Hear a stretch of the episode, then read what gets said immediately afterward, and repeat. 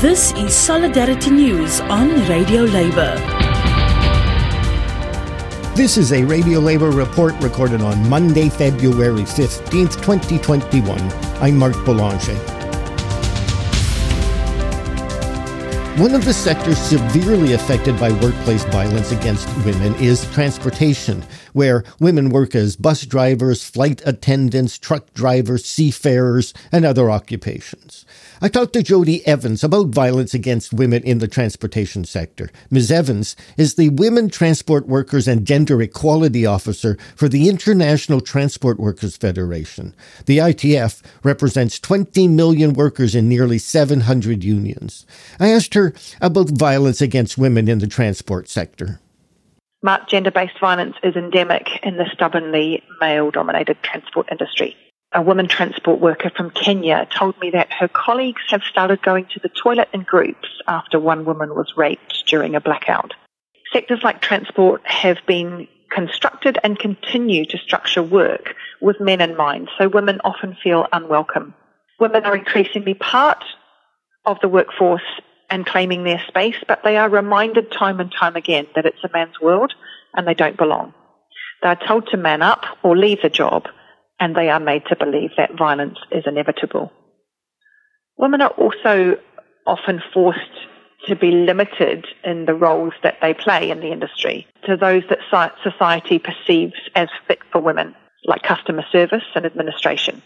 Women often tell us how proud they are to be transport workers and keeping Uh, including keeping the world moving during this pandemic. I've spoken to many women who are proud to be one of the first women employed in particular jobs traditionally seen as men's work. But women also tell us that working in this industry can be tough.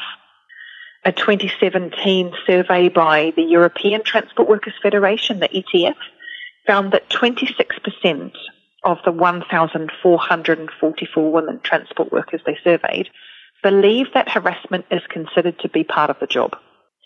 One aircraft marshaller from Brazil shared with me the words of her colleague when she complained about having to use the men's toilet. He said, Love, for you to stay here, you're going to have to learn to pee standing up. This is a man's place. Many women are excluded from decent transport jobs because of violence, and others leave the industry because of the violence they've been subjected to. Women transport workers are concentrated in customer facing work and precarious employment, which makes them a prime target for those who choose to abuse their power through perpetrating violence. And civil aviation, which globally employs 35% women workers, openly employs a strategy of sexualized marketing, which quietly normalizes violence and harassment. I challenge listeners to Google women flight attendant and ask yourself, do these images say safety professional to you? To quote a woman cabin crew worker, on a domestic flight carrying a large group, a passenger subjected me to a variety of offences. He pinched my bottom on a number of occasions when I was passing his seat, touched my breasts while I was serving his meal, and later stood up behind me, grasped my hips, and simulated sexual intercourse. His fellow passengers cheered him on in his actions. Then there are shift workers. How do you safely travel home from your shift on the last flight, the last bus, or the last train? And we cannot leave out domestic violence, increasingly recognised for the impact that it has on the workplace. Around the world, we've heard the alarming statistics about the huge increase in domestic violence throughout this pandemic, when millions of women have been faced with lockdown with their abuser, and transport women workers are no exception.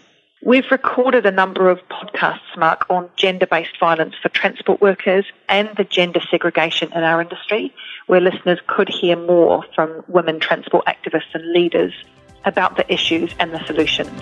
The ITF podcast series is called All Over the Place. You can find more information about the ITF and its work to protect women in the workplace on the Federation's website at itfglobal.org click on the link at the bottom of the page labeled Women.